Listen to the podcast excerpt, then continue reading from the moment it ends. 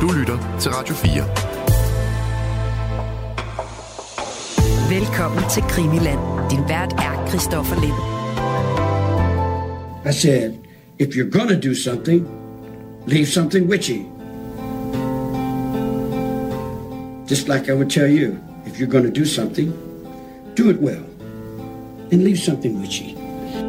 Today I'm dirty and I want to be pretty. Tomorrow oh, I know I'm just dirt. Today I'm dirty and I want to be pretty. Tomorrow oh, I know that I'm just dirt. We are the nobodies, wanna be somebodies. We're dead to know just who we are. Det her, Peter Byberg, det, øh, det var Marilyn Manson, Ja, det var han. hvis du kan huske ham. Ham kan jeg godt huske. Chokrocker, Ja, alt muligt. stor 90'erne. Ja, 90'er startnuller var han ja. Ja. kæmpestor, mm. øh, og en, der var god til at chokere, øh, lad os kalde det for øh, det pæne Amerika.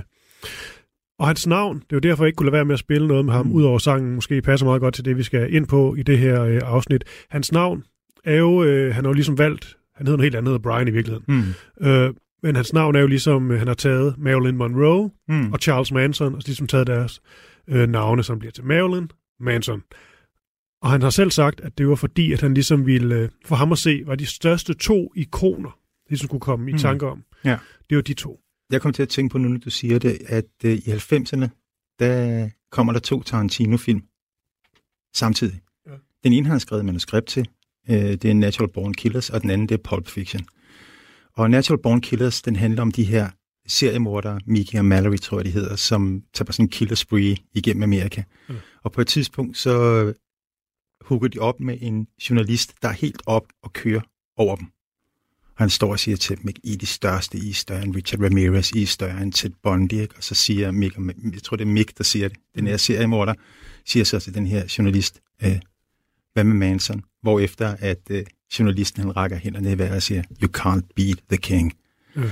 Og det siger jo også et eller andet om, at Manson er seriemorder, men han er også et popkulturelt ikon. Mm. Så når Marilyn Manson tager de her to, så, så synes jeg faktisk, at der er noget om snakken. Og så er det også meget i forhold til det, vi nærmest øh, startede øh, denne her serie om, øh, om Charles Manson og Manson-familien. Det er jo det her med, at han jo er på en eller anden måde lykkes med meget af det, han gerne ville, nemlig opnå øh, vel på sin vis øh, udødelighed, Hmm. og i hvert fald øh, enormt stor øh, berømmelse, mm. På trods af, at det så er en form for berømmelse, de fleste nok vil sige. Det er ikke lige det, jeg ville være kendt for, mm. Men for Manson er der vel meget, er det vel ikke svært at sige, at det her var en form for succes. Jeg er enig med dig.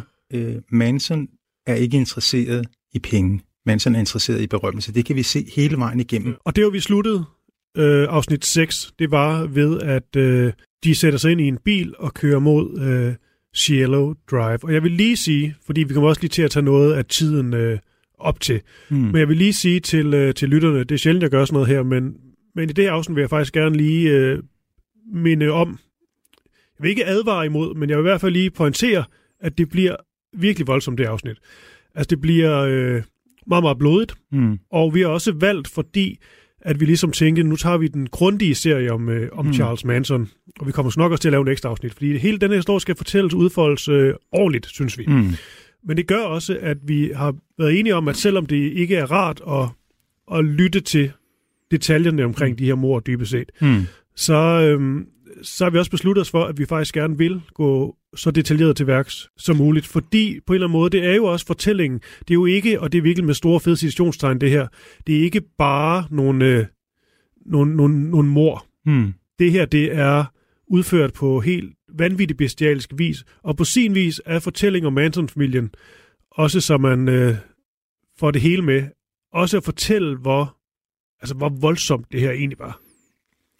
Og lad os så øh, komme til der, hvor vi sluttede, hvor vi lige tager, man kan sige, et lille bitte skridt tilbage, fordi at øh, vi sluttede ved, at de sætter sig ind i en bil, men lad os lige tage bare sådan lige op til, hvem det er, der sætter sig ind i denne her bil, og hvordan det ligesom bliver orkestreret. Ja. Øh, sidste gang, der snakkede vi om, at øh, Charles Watson, eller Charles Manson, han går ind og snakker med Ted Watson, og han bruger de her... Og, og Tex hedder faktisk i virkeligheden Charles. Ja.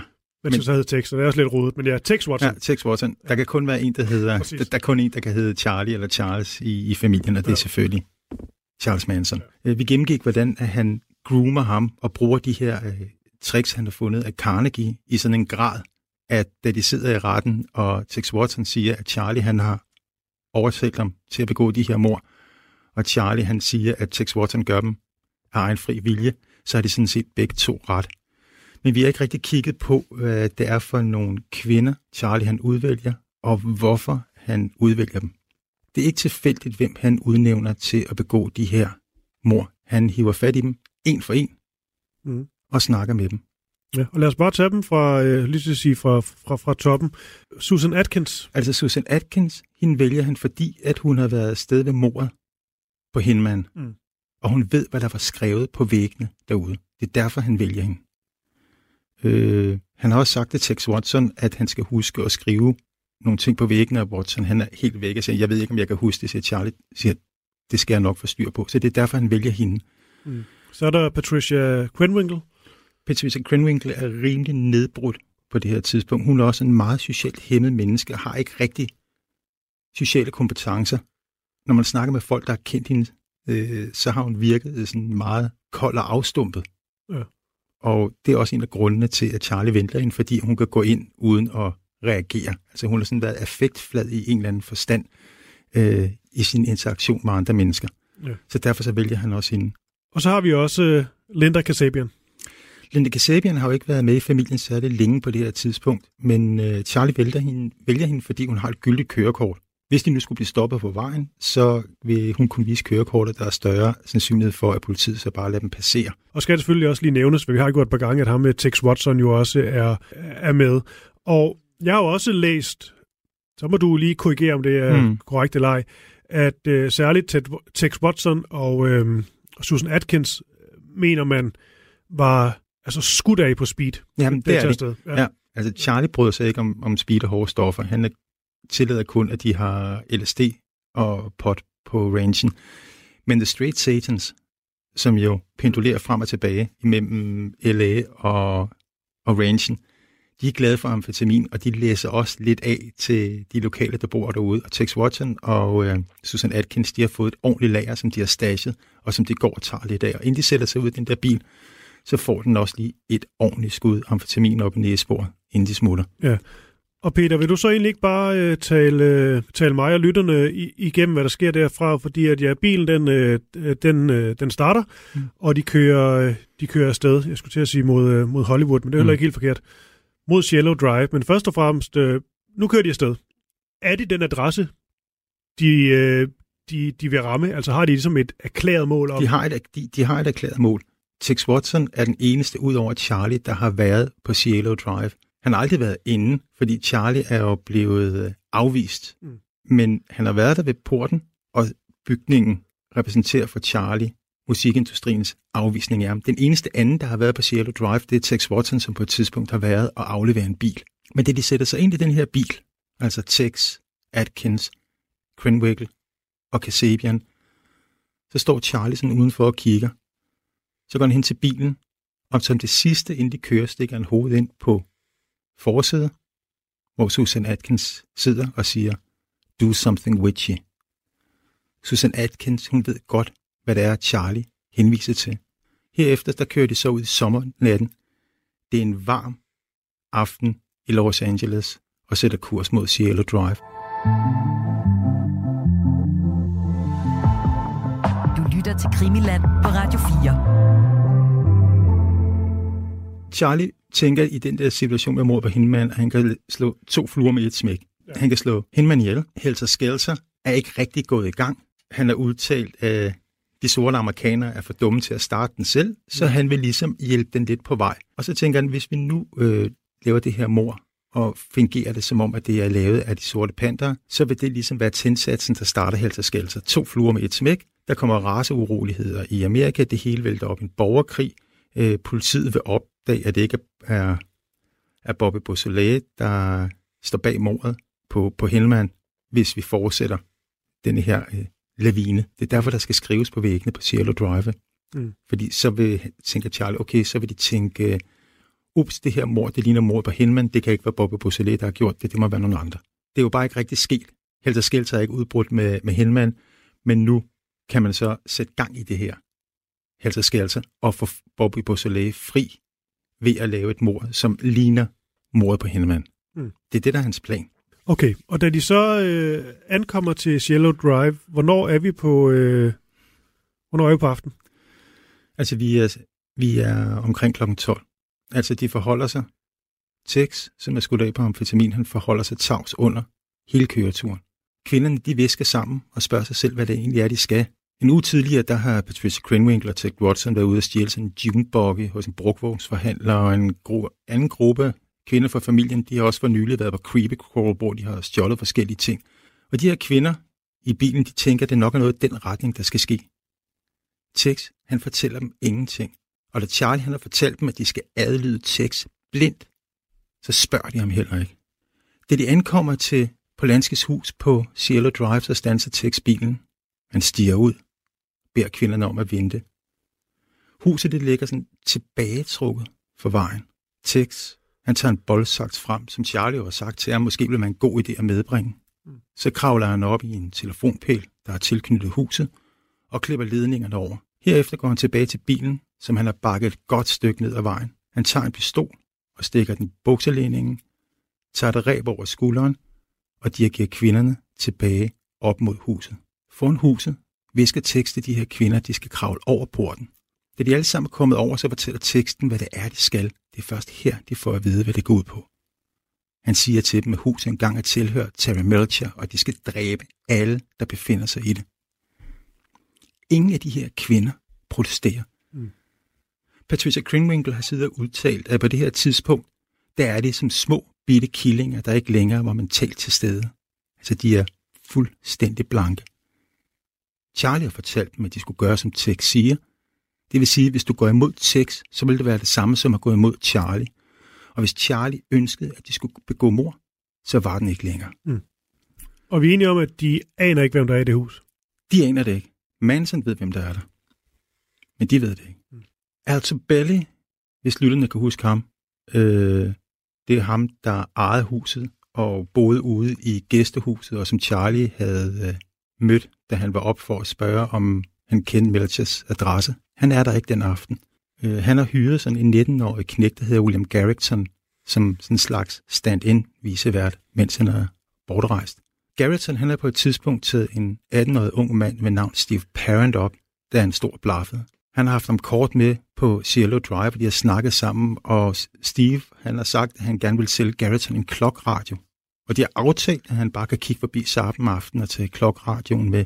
Og det han gør, gør han så. Men Garrison, han er ikke interesseret i at købe den her klokradio. Så de drikker en øl, og da Parent han river klokradioen ud af stikkontakten, så fryser den tidspunktet.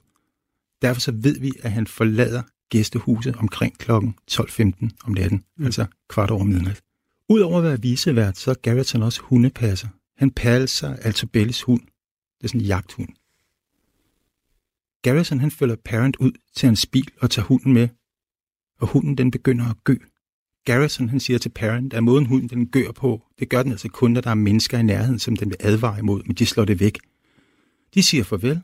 Garrison han går tilbage til gæstehuset, og Parent han kører den der lange, snoede vej ned mod hovedporten. Da han kommer ned til porten, der er den lukket. Så Parent han skal rulle vinduet ned og trykke på knappen for at åbne den. Nede ved porten, der står Tex Watson. Da han ser, at der er en bil på vej ned mod porten, så beordrer han alle kvinderne til at gemme sig i det buskæs, der løber langs indkørslen. Da Parent stopper for at åbne porten, så springer Tex frem. Han har en kniv i venstre hånd og en pistol i højre hånd, og så springer han hen til vinduet. Parent han bliver bange og tækker Tex om, at han kan gøre ham for træd. Tex reaktion, det er at hugge ud efter ham med kniven. Parent parerer, men han får sådan en lang flænge i højre arm. Måske er Tex så langt ude på stoffer, at han ikke tænker sig om. Eller også har han glemt Charles formaning om kun at bruge pistolen i nødtilfælde. For han skyder teenageren fire gange på klodshold. Parent er død på stedet. Polanskis nabo, han vågner rent faktisk af de her skud. Han mener, der bliver skudt 3-4 gange, men da Cielo Drive ligger i Hollywood Hills, så gik skuddene ikke, så han kan ikke rigtig bestemme, hvor de kommer fra. Naboen ringer dog til politiet og forklarer situationen. Politiet svarer, at barnet nu ikke er begået et mord, men de sender ikke folk ud for at undersøge det nærmere. Parent, han ligger ind over rattet på bilen. Bilen står i tomgang. Tex han rækker ind, slukker bilen eller slukker motoren, sætter bilen i frigir og skubber den stykke op af indkørslen, så den ikke er synlig for vejen. Han kalder kvinderne frem for buskaget, og de begynder at vandre op imod hovedhuset.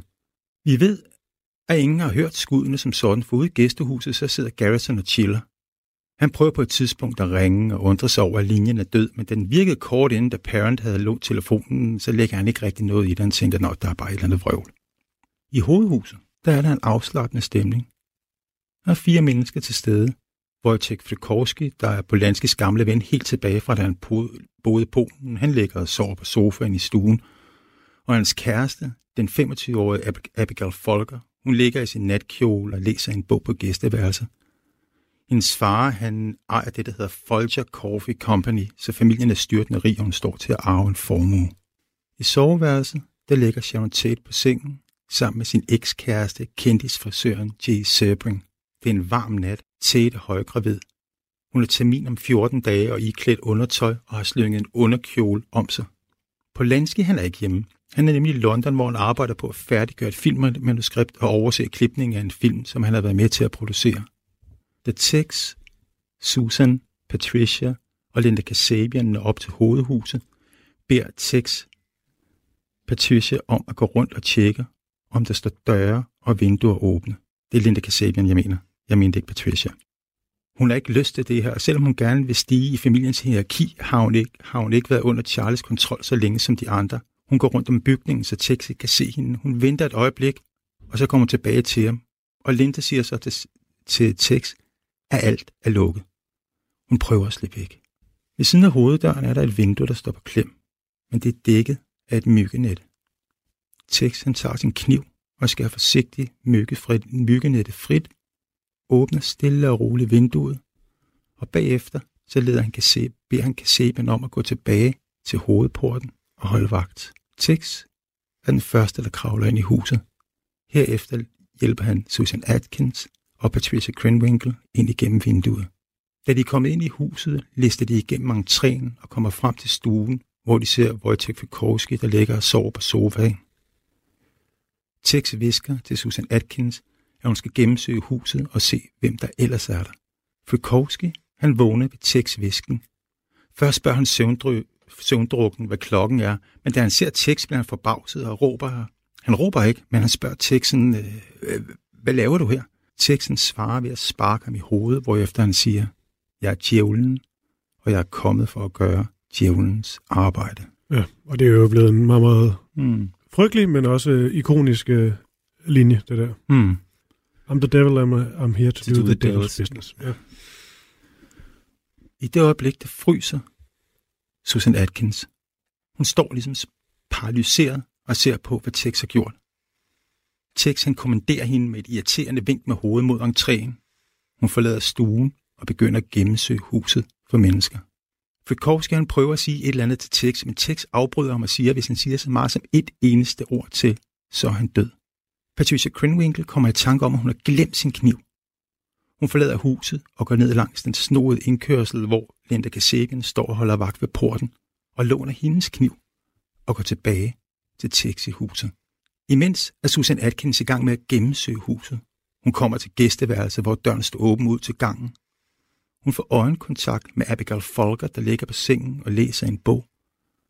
Abigail smiler til Susan Atkins. Hun er vant til at Polanski og Tate inviterer venner til at komme på besøg på alle mulige tidspunkter af døgnet, så hun aner simpelthen ikke noget uråd på det her mm. tidspunkt. Susan Atkins smiler tilbage til Abigail og vinker til hende. Abigail, hun gengælder vinket og læser videre i sin bog. Bagefter finder Susan Atkins Tates soveværelse. Døren står på klem. Hun kan se, at Tate, der ligger på sengen, og hun kan se, at hun taler sammen med Jay Sebring. De er dybt optaget af samtalen, de end, indser simpelthen ikke af Susan Atkins, der står uden for døren og lurer på dem.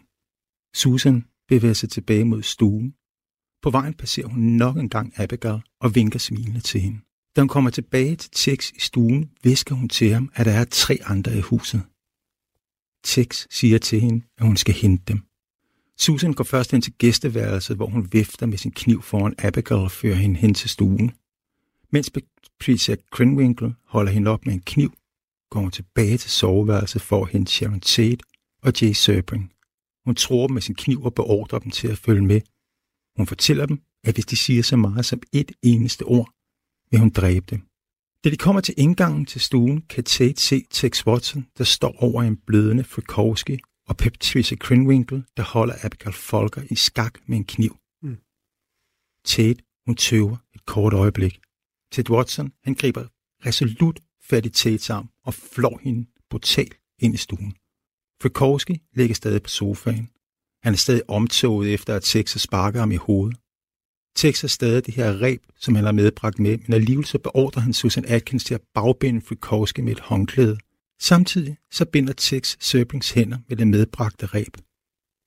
Serbring han klager over, at Tex binder det for stramt. Tex svarer, at hvis han siger så meget som et eneste ord mere, så er han død. Frikowski vender sig mod Serbring og siger, han mener det.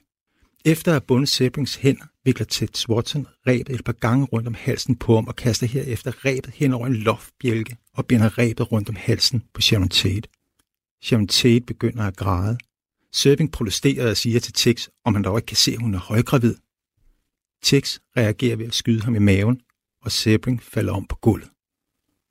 Sharon Tate udbryder et kort skrig, hvorefter hun fortsætter med at græde. Tex fortæller dem, at han vil have alle deres penge. Abigail Folker svarer, at hun, at hun har nogle penge på gæsteværelset. Tex beordrer Susan Atkins til at føre Folker op på værelset for at hente dem. Abigail har 70 dollars i sin pung. Hun giver dem til Atkins, de vender tilbage til stuen, og Atkins giver pengene til Ted Watson. Tex spørger dem, om de virkelig tror, at de kan overbevise dem om, at de ikke har mere end 70 dollar. Sharon Tate siger til ham, at det er alt, hvad de har i huset, men de kan skaffe flere. Tex mistænker Sharon Tate for at prøve at købe sig noget tid. Han svarer hende, at han håber, at hun ved, at han mener, at det er alvorligt. Sharon Tate svarer, at det gør hun. Tate Watson er frustreret. Charlie har beordret ham til at vende tilbage med en masse penge. De har valgt huset, fordi de vidste, at der boede nogle rige mennesker i det, og nu fortalte Tate ham, at de ikke havde nogen. Tex går fra at være frustreret til at blive decideret rasende. Jay Serping, der ligger på gulvet skudt i maven, begynder at jamre sig. Tex eksploderer. Han sætter sig op på brystkassen af ham og begynder at dolke Serping gentagende gange, indtil han ligger helt stille. Vi ved, at Serping har kæmpet imod, for obduktionsrapporterne, jeg har kigget på dem, viser, at han er blevet stukket tre gange i brystregionen og fire gange i ryggen. Mens Tex myrder Serping, skriger Tate og Folker. Da Tex rejser sig op indsmål i blod, siger en af dem, det er uklart, hvem af dem det er. Hvad skal der ske med os? Og Tex han svarer, I skal alle sammen dø. Folker og Tate tigger for deres liv. Frikowski har ligget mere eller mindre bevidstløs på sofaen, siden Tate sparkede ham i hovedet, men han er kommet langsomt mere og mere til bevidsthed. Da han hører Tex sige, at han vil myrde dem alle sammen, så springer han op og begynder desperat at vride sig fri af de håndklæder, Susan Atkinson kluntet har prøvet at binde ham med. Tex råber til Susan Atkins, at hun skal dræbe ham. Hun forsøger, men Frikowski får vristet sine hænder fri og kæmper imod. De vælter rundt på gulvet. Frikowski han får sådan et godt greb i Susan Atkins hår, og hun stikker ham i blænden og rammer ham, og rammer ham men mest i benene. På et tidspunkt, mens de ligger og kæmper på gulvet, mister hun sin kniv. Nede ved porten, der kan Linda Kasabian høre Frikowski skrige, og hun bevæger sig instinktivt op mod hovedhuset. Hun kan, da hun senere bliver afhørt, i hvert fald ikke rigtig forklare, hvorfor hun gik derop. Mm. Altså, man har spurgt hende under afhøringen. Hun kan simpelthen ikke forklare, hvorfor. Mens Patricia Krenwinkel holder Folker i, stak, i skak med sin kniv, og den højgravide Sharon Tate ser hjælpeløst til, hjælper Ted Watson Susan Atkins med at dræbe Frikowski. Tex tager i skolen og skyder ham en gang i maven, hvorefter han begynder at smadre hans hoved med pistolen. Alligevel lykkes det på en eller anden måde Frikowski at vriste sig fri af det her. Han får åbnet terrassedøren, og han flygter ud i haven med Tex i hele. På det her tidspunkt, der er Linda Kasabian nået op til haven, og det syn, der møder hende, fylder hende med redsel. Få meter fra, hvor hun står, ser hun Tex Watson sidde oven på Frykowski, mens han, han skiftevis slår og dolker ham ihjel. Obduktionen viser senere, at han er blevet stukket 10 gange i overkroppen, 5 gange i ryggen, 13 gange i hovedet, 16 gange i venstre arm, 8 gange i venstre ben, 3 gange i højre arm, og så er der 5 afværgelesioner på højre hånd. Alt i alt er han blevet stukket 60 gange, inden han dør. Det er jo en, det er fuldstændig vanvittig blodrus. Fuldstændig vanvittigt. Der er mange meningsløse. Mm. Det hele er meningsløst, men, øh, men de der stik der, der er jo, Ja. øh, altså når, når, der, når antallet er så stort, Ja. så er det også en mand, der er fuldstændig Jamen, han er, skudt, han er skudt helt af. fra den. Ja. Ja.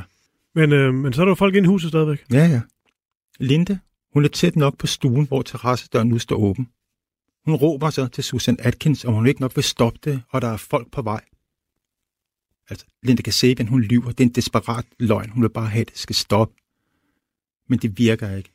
Susan Atkins svarer hende, at der er ikke noget, hun kan gøre ved det. Linda, hun løber tilbage til hovedporten, hopper over lågen og løber ned til bilen. Hun vil simpelthen ikke holde ud at være der. I alt det her virvar, der lykkes det på en eller anden måde Folker at stikke af. Hun løber ud gennem terrassestøren og ud på græsplænen.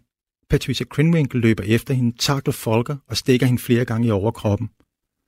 Hun er usikker på, om Folker er død, så hun kalder på Tex, der jo også er på græsplænen, og spørger, om han vil tjekke, om Folker er død. Tex siger til hende, at han nok skal sørge for, at de kan være helt sikre, og så beordrer han Patricia Kringwinkle til, at hun skal gå hen til gæstehuset og dræbe alle, som befinder sig der. Kringwinkle har senere fortalt, at hun på det her tidspunkt var lige så bange for Tex, som hun var for at skulle begå flere mord. Hun går rundt om hovedhuset, hvor Tex ikke kan se hende, venter et par minutter og går tilbage og fortæller ham, at der ikke var nogen. Hun kan se, at mens hun havde været væk, er Folker blevet dolket yderligere et utal af gange. Tex Watson har senere udtalt, at Folker var i live, da han kom hen til hende, og det sidste, hun sagde, inden han dræbte hende, var, jeg giver op. Du fik mig. Mens Patricia Krenwinkel og Tex Watson er ude på græsplænen, sidder Susan Atkins tilbage i stuen med Sharon Tate og den døde Jay Sebring. Tate sidder i sofaen og græder. Susan Atkins siger, hold din kæft, bitch, du skal dø. Susan Atkins har i sin selvbiografi skrevet, hvordan Sharon Tate tækkede og bad for sit eget og sit ufødte barns liv, men hun ikke følte nogen som helst form for empati over for hende, men var iskold. Skal vi, Peter? Jeg har faktisk et klip Ja. øh, fra 1976 interview med, med Mm. mm. Susan Atkins, hvor øh, det er jo helt vildt at høre. Hmm. Så ung, Hmm. og så den her lille vage røst. Ja. Men øh, her beskriver hun ligesom, øh, hvad hun følte, eller måske snarere ikke følte, da hun sad ved siden af Sharon Tate. I remember that I had absolutely, I could have, I felt nothing. I felt absolutely nothing for her um, as she begged for her life and for the life of her baby. And, uh, Jesus. I remember when we first went in, uh, one of the people said, Who are you? And Tex said, I'm the devil and I'm here to do the devil's business. And I remember that in my conscience, it, it's so alive in me, even just recalling it. I remember that I had gone so far and there was no turning back. That even if I had wanted to run, even if I had wanted to leave, I couldn't. It was like I was caught in something that I had no control over. Ja, det er altså et vildt interview. Mm. Det her, det var bare en meget, meget kort øh, Mm. mm. bid af det. Man kan jo selv finde det på, på, Mm. mm. på YouTube. Det, hun siger, hun er ikke, føler hun ikke nogen øh, kontrol over det, Hmm. øh, og hun ja, handler i øh, affekt, eller hvad vi nu, Ja. ja. skal, nu skal sige. Jeg vil ikke øh, psykoanalysere eller et eller andet, Ja. men, men lad os bare komme til, hvad der så, øh, altså hvad der rent faktisk sker. Hmm. Der sker det, at Crenwell og Watson, de kommer tilbage til huset.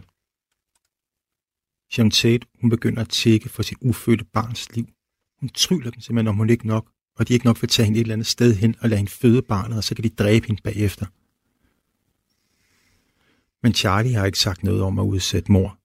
Det skulle være så brutalt, at det røde alle forsider. Susan Atkins holder Sharon Tate, mens Tex Watson dolker hende til døde. Retsmedicineren tæller i alt 16 stik, hvor fire af dem er i brystregionen og et enkelt i maven. Det sidste tæt gør, inden hun dør, det er hulkende og kalde på sin mor. Watson, Krenwinkle og Atkins, de betragter det her sceneri. Det skulle se grusomt ud, så morerne kunne få den maksimale mediedækning. Tate og Sebring er bundet rundt om halsen med hver sin ende af et reb, der er blevet kastet over den der fritliggende loftbjælke. Ude på græsplænen ligger Frukowski. Ikke nok med, at han er blevet, sm- blevet ramt af 60 knivstik og et skud.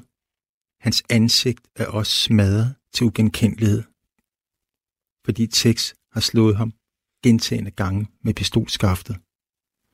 Og lidt derfra, der ligger Abigail Folker. Hun er blevet stukket 21 gange, hvoraf de syv af dem er i bryst- og maveregionen. Hendes hvide natkjole er smurt ind i blod og indvold. Tex, han er tilfreds.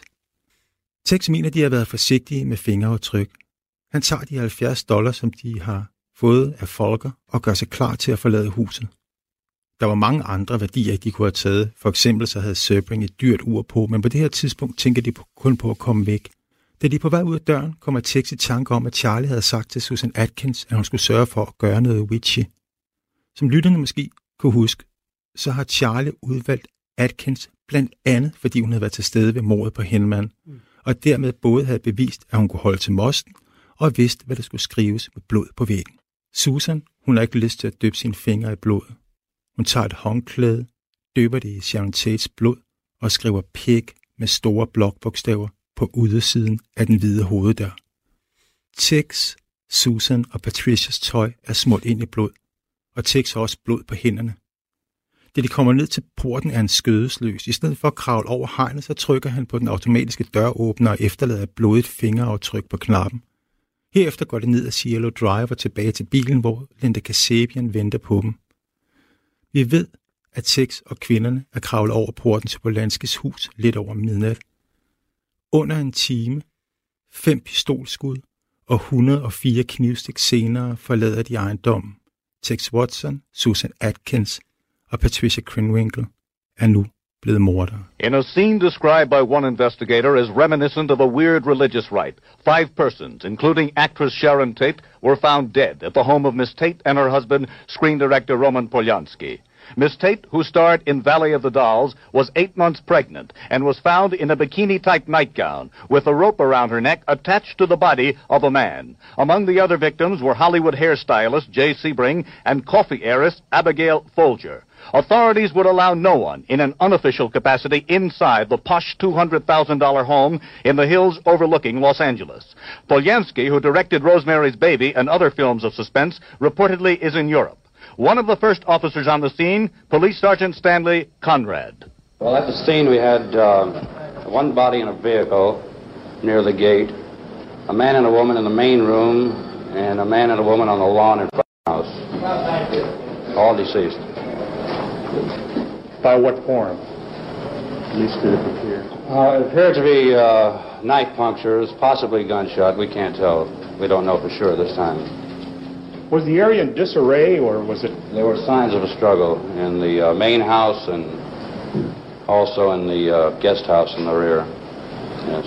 Was there a television set going, or radio no, going? Or... No. There was no TV going. The radio was not going. The lights were on. Uh, One suspect was arrested in the uh, rear house, the guest house. When police arrived, they found the telephones and electricity lines cut. The bodies had been dead about 12 hours. They were discovered this morning by a maid who ran screaming to neighbors. One officer summed up the murders when he said, In all my years, I have never seen anything like this before. Josh Darsa, CBS News, Los Angeles. Hvor der ikke blev snakket rigtig meget på vejen ud til Polanskis hus, så taler de nærmest i munden på hinanden på vejen hjem til Span Ranch. Susan Atkins fortæller, at hun har mistet sin kniv, da hun sloges med Frykowski. Texan reagerer ved at begynde at råbe og skælde hende ud. Patricia Krenwinkel, hun klager over, at hun har smerte i hånden, Da hun dolkede Abigail Folker, så har hun flere gange ramt hendes knogler, og kniven smede med det hårde ben, det har gjort, at hun nu har ondt i hånden. Alle tre er dog enige om at være vrede på Linda Kasabian, fordi hun flygtede fra gerningsstedet. Mens de kører, holder Linda Kasabian rettet, så Tex Watson kan vride sig ud af sit blodige tøj. På bagsædet gør Patricia Krenwinkel og Susan Atkins det samme. De finder deres skiftetøj frem, som de har lavet ligge i bilen. Tex beordrer Linda Kasabian til at smide samle tøjet og smide det sammen i en klump og kaste ud over en skrant, som de kører forbi. Efter de har kørt et stykke tid videre, så smider de også kniven ud af vinduet, og til sidst pistolen. Da Tex siger til Kasabian, at hun skal smide pistolen ud, så opdager hun, at der mangler et stykke af skaftet. Det er røget af, da Tex Watson han brugte pistolen til at smide ansigtet på Frikowski. Tex beslutter sig for, at de ikke skal tage tilbage til Cielo Drive på at finde det manglende stykke, og de skal heller ikke tage tilbage for at finde Susan Atkins kniv. Efter de har kørt en god håndfuld kilometer, drejer Tex ind på Portola Drive. Det er sådan en slags vildervej. Han stopper uden for nummer 9870, hvor der ligger en haveslange i forhaven. De stiger alle sammen ud af bilen.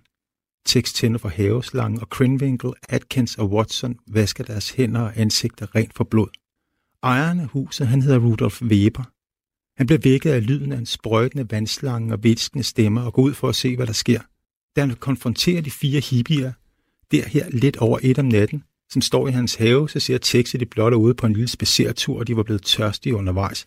Det kan Weber ikke helt få til at passe, da der holder en bil, han ikke kender lige ved siden af dem. Da Weber temmelig vred begynder at gå hen imod dem, kaster de sig ind i bilen. Weber løber hen imod bilen, han stikker hånden ind igennem den åbne rode ved førersædet og forsøger at hive nøglerne ud af tændingen, men Tex han er hurtigere, og familien de stikker af. Men de er ikke hurtige nok til, at Weber ikke når at notere nummerpladen.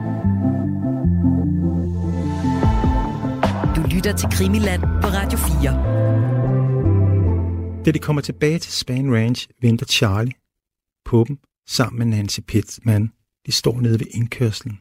Det første Charlie spørger dem om, er, hvorfor de allerede er tilbage. Texan siger, at situationen var løbet ud af kontrol, men at alle beboerne på Cielo Drive de er døde. Susan Atkins, der altid hunger efter opmærksomhed og anerkendelse, siger til Charlie, hun har myrdet for ham. Vi skal huske på, Charlie har jo sagt det her. Vil I dø for mig? Vil I dræbe for mig? Flere gange, når han har holdt de her LSD-gudstjenester. Han er stillet sig op og legede, han var den kortsvestede Jesus. Charlie, han svarer prompte, at hun har gjort det for sin egen skyld. Det er klassisk Charlie, det her. Han vil udnytte alt og alle, og han er iskold. Herefter spørger han dem om, hvor mange penge de fik med. Den finder ud af, at de kun har 70 dollars, så bliver han rasende og begynder at skælde dem ud. Charlie han siger til dem, at de burde være gået ind i hver eneste hus på Cielo Drive og rullede. Herefter spørger han dem om, hvordan gerningssteden så ud, da de forlod det. Lignede det mor på Henman, og havde de husket at skrive med blod på væggene? Deres svar, de tilfredsstiller Charlie. Men ikke nok. Han er lidt utilfreds. Det er ikke brutalt nok, synes han. Mm. Herefter så spørger han dem, om de føler skyld over det, de har gjort. Og de svarer sammen nej. Herefter så siger Charlie, at de skal vaske bilen og gøre den rent for blodstænkt. Da de er færdige, sætter Charlie sig ind i bilen og kører mod Cielo Drive. Jeg skal lige høre, Peter, det der med, med pengene, Mm.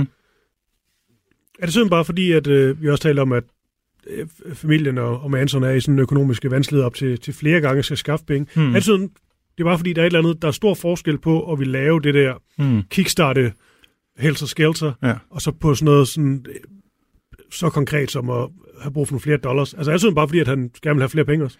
Øh, jamen, det har, det har jo en, en praktisk årsag. Ja. Vi skal huske på, på det her tidspunkt, der kører Charles Helter Skelter forestillinger på fuld smadre. De har inden vinteren været ude på Barters Ranch. Det var svært at overleve derude. Du skal jo, der er 250-300 km til Los Angeles.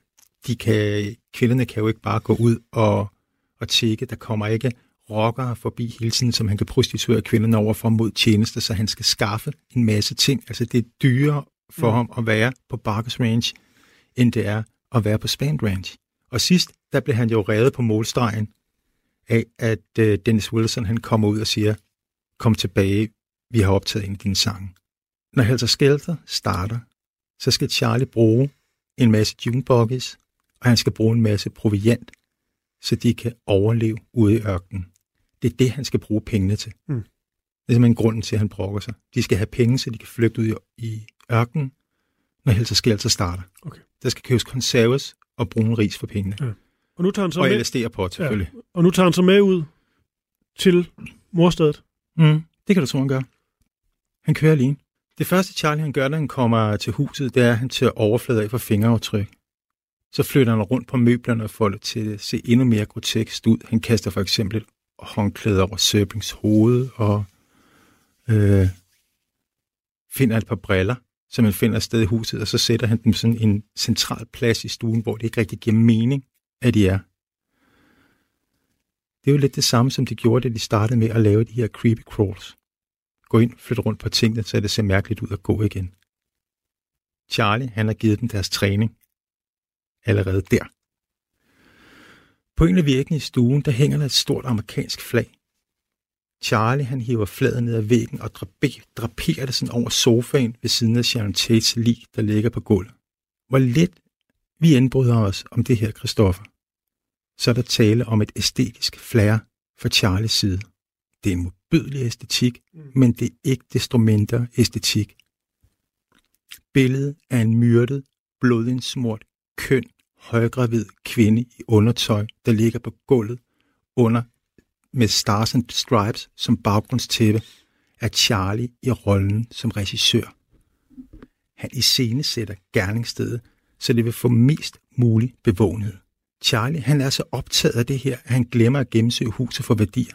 Da han er færdig, så kører han tilbage til Span Range og går i seng. Det er også Dale Carnegie, der spiller ind her. Du skal, hvis du skal mm. overbevise folk om noget, så skal du udvise showmanship. Mm. Men han ved godt, det er Sharon Tate, altså berømt skuespillerinde, der ligger Han der. er ikke i tvivl om, at det er Sharon Tate, og det ved vi, fordi han er ude og snakke med Altobelli Mm. og spørger efter uh, Melcher. Det er der, de har et øjeblik, ja, hvor og de- der har de et øjeblik, Ja. hvor de kigger hinanden. Jeg tror, han har vidst, hvem. Han har selv udtalt senere, at han godt kendte Altobelli, og han har mødt, eller han godt kendt uh, Sharon Tate, og havde mødt hende hos Dennis Wilson. Mm. Men jeg ved ikke, om det er rigtigt. Han siger også, at han kendte Elvis. Ja. Ikke? Altså, så, Men, men, men selvfølgelig det er rigtigt, fordi hvis man gerne vil, øh, vil i øh, øh, aviserne at få en masse opmærksomhed, Hmm. så hjælper det jo selvfølgelig hans, øh, hans sag, at det er en, øh, en berømthed, der ligger død der. Ja, men det hjælper også en sag, at han med sikkerhed har vidst, at det har været en køn, højgravid, ung kvinde, han har sendt de her folk ud for at slagte. Det har han også vidst, der har haft en chokeffekt. You said to Tex, you owe me one. Tex goes out and commits this atrocious, horrendous, horrible crime. It's atrocious from where you're looking. It's atrocious where anybody Oh, looks. no, Oh, no, yeah, no, it no, is. No, no, no, no. I look over at my lane, and I see those guys running through there, and I say, good job, You man. didn't say. You didn't say that. You didn't say that. I would have if I'd have been the general in that. You better believe I would have You would have said good for you for killing those people at my line? Man, when you're in war, you're in war, mister. Okay, but what does war have to do with Sharon Tate's murder? What's it got to do with any murder? Ah, but, but then you said one They're more the death. ones, it doesn't wait, wait, they picked up they wanted to stop the war. You don't make no change without bloodshed. After you knew what that had happened at Sharon Tate, the most brutal murder that people were aware of. Not that there's not a lot of other brutality around, but this got attention. What'd you think? Well, I looked over in Vietnam I said, No, no, no, no, no. No, what'd you think about Sharon Tate and her unborn baby? What did I think about it? And, yeah. It's not my world. I don't live in that world. Well, so you didn't care? Care? So- suppose What the Texas... hell does that mean, care? Well, it means love. That means some Put sense me in a solitary confinement, break my teeth out, break my ribs, bust me up, kick me down a hole, Right. and then come back and tell me about care. I don't know what care is, man. Og før Manson så tager til, øh, tilbage igen, og det er jo også totalt koldt blod, der lige tager derhen. Mm. Altså, der kunne jo være politi, eller ankomme politi, men han, mm. han virker fuldstændig iskold. Mm. Men nu var han kritiseret dem for ikke ligesom at få flere penge ud af det. Så kunne man jo fristes til at tro, at han så ville øh, finde, hvad der nu er værdi. For må ikke der er nogen værdier i, øh, i sådan et hus? Mm. Jeg tror, han har været så meget op at køre over og øh, arrangere de her mor, så han har glemt det. Ja. Så han tager afsted igen. Så han tager afsted igen. Ikke? Hvorfor gør han så? Når man, øh, han går i seng og sover. Ja. ja. Men altså, klokken lidt over 8 om morgenen, Der ankommer Polanski og Tates hushjælp til Cielo Drive og slår alarm.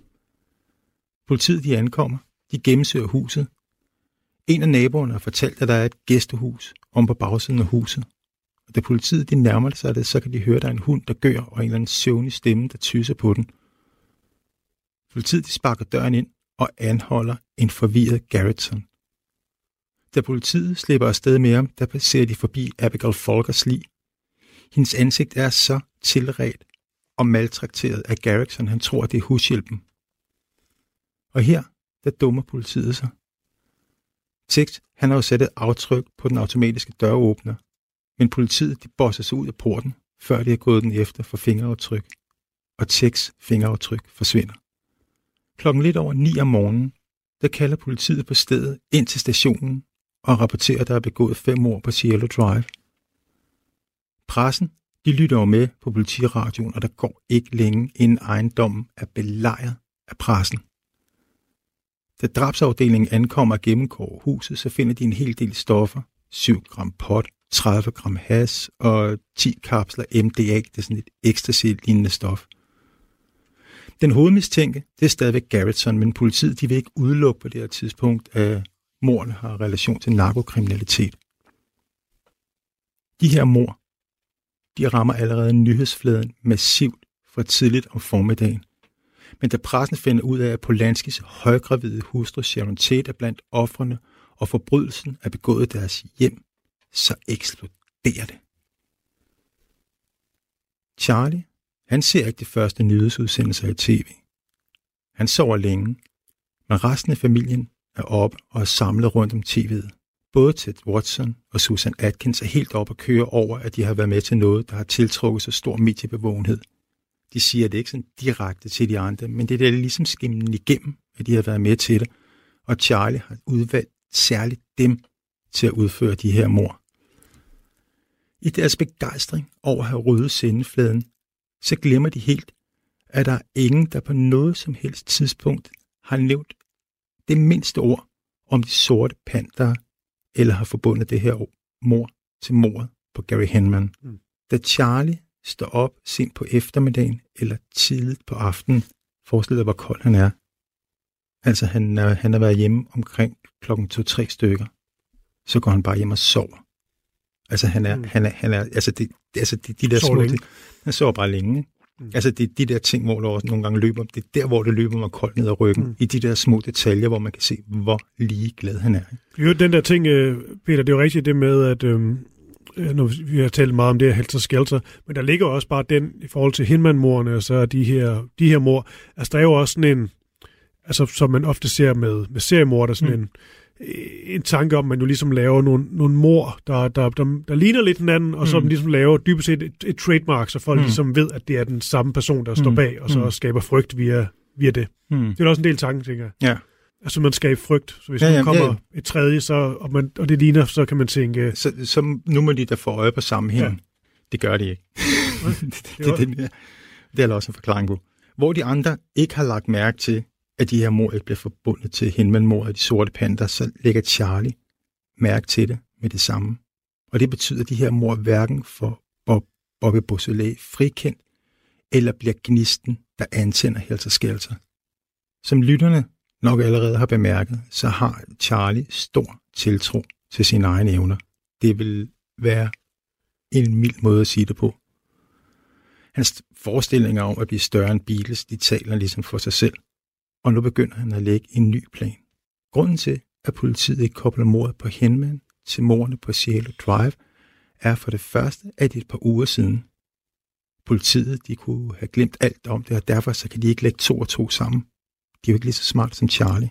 For det andet, så er Hinman en nobody, hvor Sharon Tate er en filmstjerne, der er gift med en af Hollywoods hotteste filminstruktører. Charlie han tænker, at hvis man nu laver endnu et par mor i samme genre, så vil politiet forbinde det til mordene på Cielo Drive, og så vil de igen forbinde mordene til mordet på Henman. Mordet på Sharon Tate, det var helt perfekt. Men ikke som en afslutning, men som en begyndelse til en bølge af flere mor. Charlie, han spiller med på stemningen blandt familien. Der er noget at fejre. Han sørger for, at der bliver rullet godt med joints, så alle ryger sig skæve. Herefter så finder Charlie gitaren frem og spiller for familien. Da Charlie så har sendt familien i seng, så kalder han Tex Watson, Susan Atkins, Patricia Krenwinkel og Linda Kasabian til sig. Altså dem, der udførte morerne aftenen før, og derudover så har han så bedt Leslie Van Houten og Steve Grogan om at støde til. Han forklarer dem, at morerne dagen før var gået galt, og folk var gået i panik. Derfor så blev de nødt til at se ud samme aften og begå nye mor. Og denne gang, der skulle det gøres ordentligt. Charlie vil selv tage med og vise dem, hvordan det skal gøres. Du til Krimiland på Radio 4.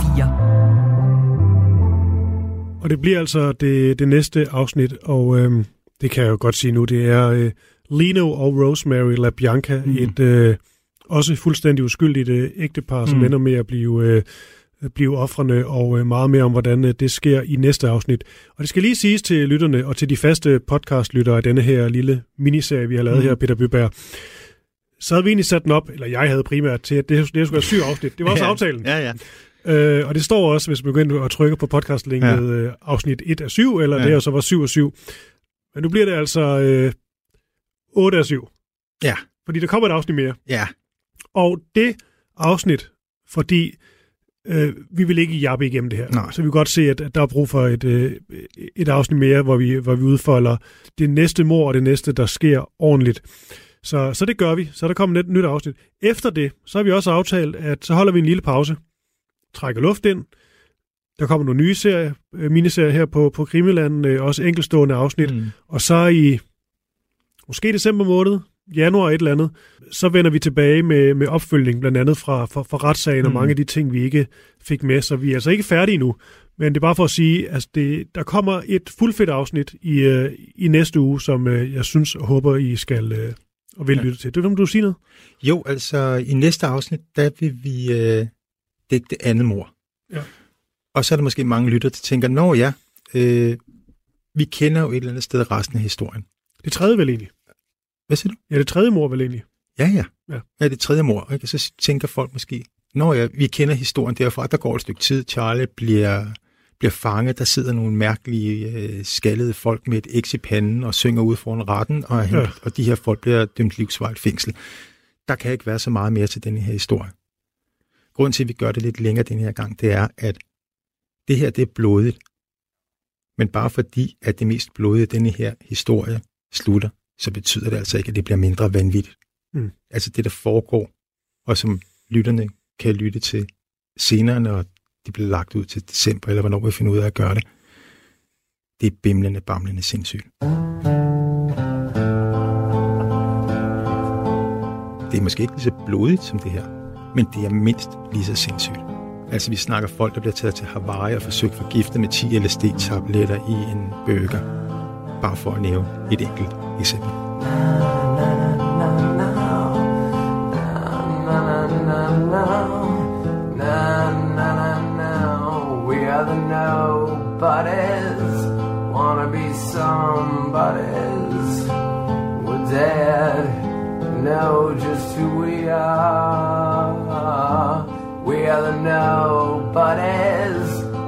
Wanna be somebody's. We're tired now, just who we are. We are the nobodies, wanna be somebody's. We're tired now, just who we are.